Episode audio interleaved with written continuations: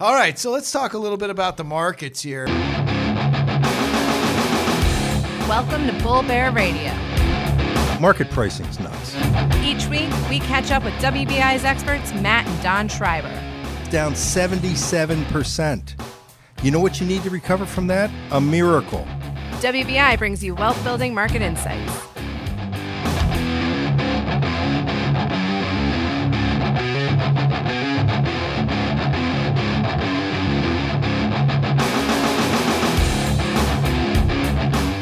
All right, and we're back. Hey, it's Bull Bear Radio, episode number 91. Building consensus as usual. Got my partner here in crime, Don Schreiber Jr. And uh, Don, man, a lot's gone on here since the last time we were on Bull Bear Radio. It's been like two weeks, right? So much has happened in the course of two weeks. We've had uh, the market go up. Then Trump gets sick. the market was kind of uh, starting to go down down a little bit just because stimulus talks had stalled. The president gets sick, president gets better, president says no stimulus. Now stimulus is back on. Holy smokes, right? So here we are. It's the middle of October. We're getting closer to the election.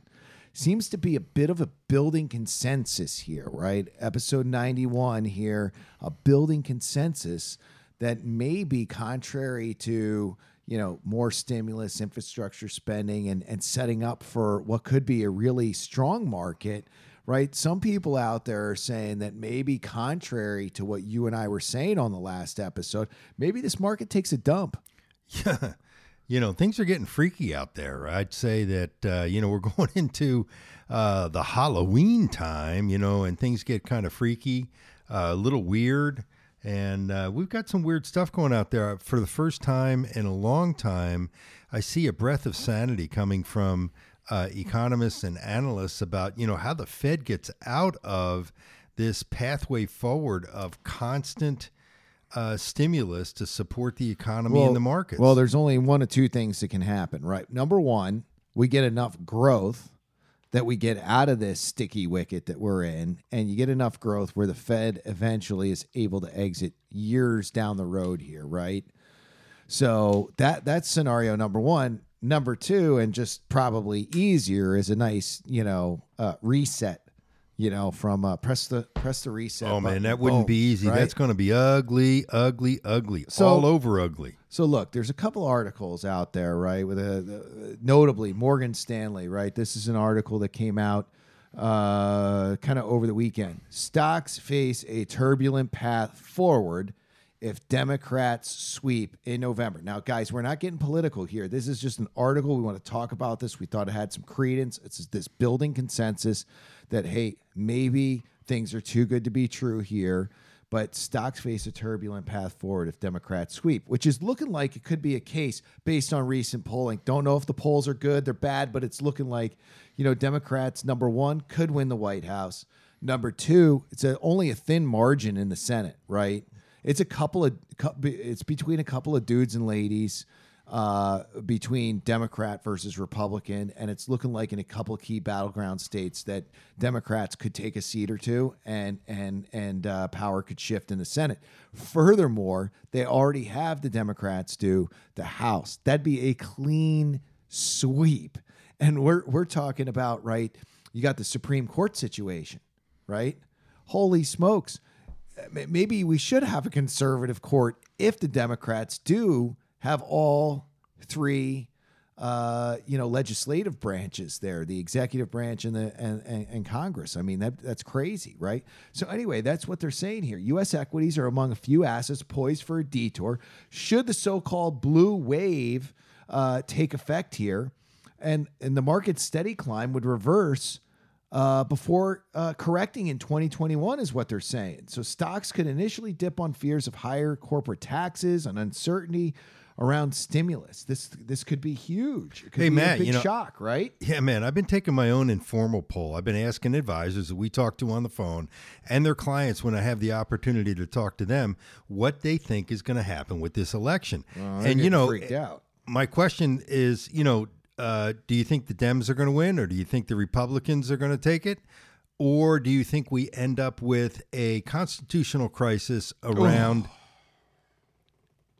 Constitutional crisis. constitutional crisis because uh, it's a contested election on both sides, no matter what happens, and the markets hate that kind of uncertainty. So let me throw And so that's a huge risk factor. The uh, the, the polling so far is almost a hundred percent uh, consensus that this thing is going to be contested. This looks ugly. Yeah, well, you know, I, I hate the the possibility of a, a contested election because from a geopolitical per, perspective, I think you know you saw North Korea trot out a couple of you know big looking missiles that are supposed to have nukes attached to them. You got the Russians, you got the Chinese. Everybody's just flex Their waiting. muscles. Oh, yeah. everybody's flexing out there, right? And I hate that. And if you don't know who the president is, right? Because we're having a contested election and a constitutional crisis. Holy smokes, that's bad, right? It is Let bad. Let me further. Let, us go one step further. Uh-oh. Right. So Nancy Pelosi, in recent days, right, has been talking about uh, Congress's path to being able to invoke, right, the Twenty Fifth Amendment which is the succession of power, right? They're looking to alter fundamentally, right, that succession of power. And I don't think it's because they they they fear Trump winning and they're going to try and knock him out with the 25th. I actually think quite to the contrary. It's because they got to get this in place because you have number one, two of the oldest presidents could win here ever when they take office, right? You got Pre- President Trump and you got Joe Biden. Joe Biden's 78 years old. He'll, he would be the oldest president in history to take office. And, you know, uh, as a result, right? What if he starts to slow down, right? He doesn't die. He doesn't kick the bucket. He doesn't get like really sick or physically sick or whatever. He starts to get He just- mentally impaired. he just slows down right Yeah. and and he can't make decisions anymore he's just like sitting there in the oval office and and can't say anything right so what's the path for the cabinet and or congress to be able to remove a sitting president i think that's what they're trying to do they're trying to get their ducks in a row in case joe slows down if he takes office, right? Yep. So so the market's not talking about this, is not expecting this whatsoever. They haven't read between the lines, I feel. And that's why I think the second scenario here, you brought this to my attention. And I thought you were f- crazy. I'm like, "Wh- wh- what are you talking about, right? I haven't seen this article. Stock market crash. Expert foresees, and this isn't, this is like today's news. Stock market crash. Expert foresees 80% drop on massive financial crisis. Holy smokes. What's this all about, Don? I mean, th- this dude, David Hunter here, chief macro strategist and contrarian macro advisor, I'd say, but he's not contrarian, right? Morgan Stanley just said the market could drop if there's a Democratic sweep. This guy's saying basically he, he, he is apocalyptic forecast that's in two phases here, which I'll read in a second. He initially expects a massive melt up rally in the next few months, and then boom, Armageddon hits. Why? You know, we've talked Why? about much the same thing. You know, we've got stimulus. Um, we could have a uh, really an excited market based on vaccines uh, coming out and having some uh, success and taking down the COVID risk. And everybody's going to think, oh my goodness, things just are Goldilocks. They couldn't get better.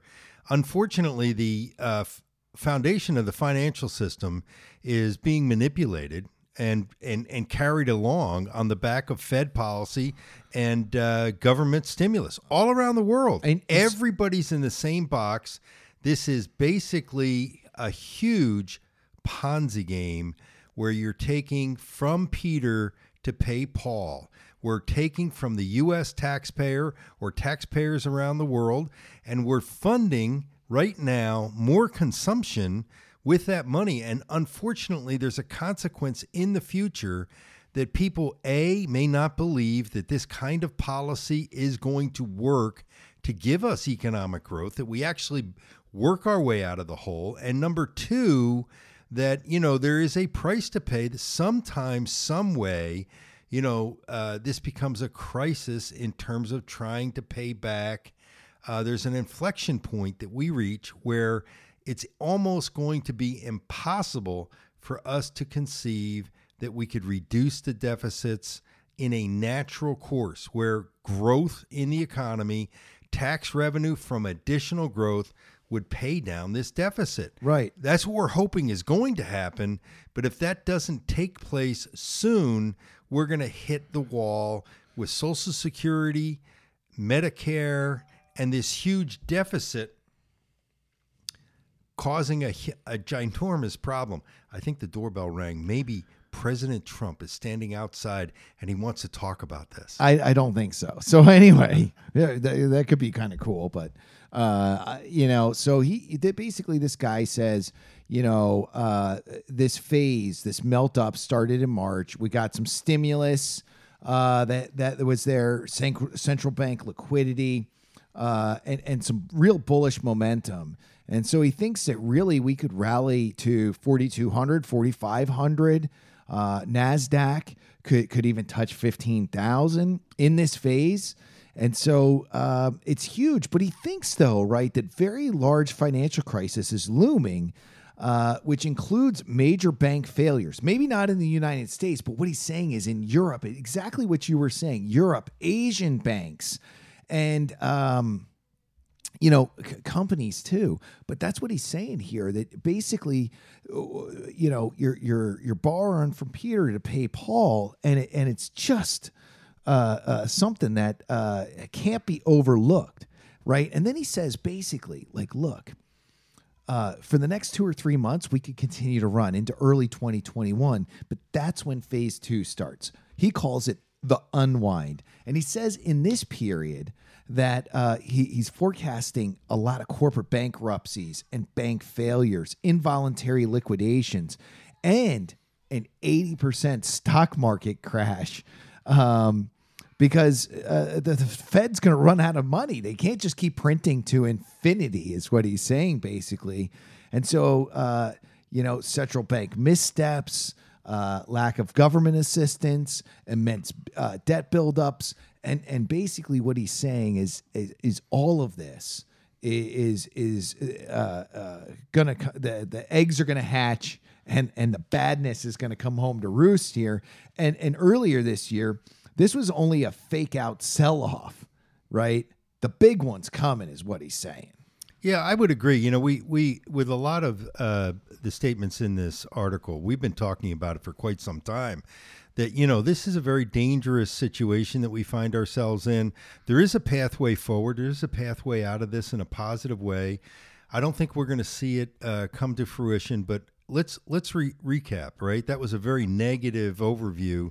There is a way for us to get out of it. By the way, we're at about one times um, uh, GDP in terms of our debt. So our debt right now in the United States is going to end up at, at, the end of this year to be about one time our GDP, which is a lot more than it has been recently. But you know, we can come out of that. We can probably even handle one and a half times GDP and have our have the economy pay that down. What we need, and I've talked about this many times before, is we need a very large and sustained fiscal stimulus effort where we commit long term capital, you know, from the taxpayer, infrastructure spending. infrastructure spending that will ignite growth in the economy like we have not seen since the early 80s and the 90s. Um, but this is going to be, could be uh, the savings grace. And, and by the way, instead of this short term, you know, uh, give money to people essentially to spend, that uh, that has a, a positive effect for three months, six months, and then um, you know, it it it evaporates. The money essentially works its way through the system and doesn't provide any meaningful long term growth. And and and that is something here, right? In in both of these scenarios that was not discussed whatsoever in this building kind of contrarian, right?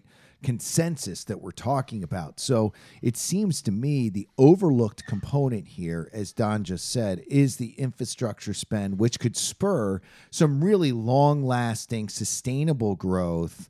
Uh, and and that could help us to get out of this sticky wicket. So hey, that's what we got for episode number ninety one, the building consensus. Uh, great, Don. Thanks, thanks. We'll be back with some more thoughts very soon. Thanks for listening to Bull Bear Radio.